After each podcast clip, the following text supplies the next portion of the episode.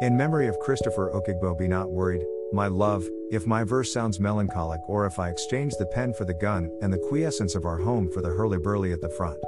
Perhaps tomorrow, the pen of your poet will spill forth no lines anymore. This is why I write so fast till my fingers bleed on the pen. Perhaps I shall bite the dust in the field with a remembrance of your lovely smile and the radiance of your face. Then you'll weep for a sun that went down to rise no more.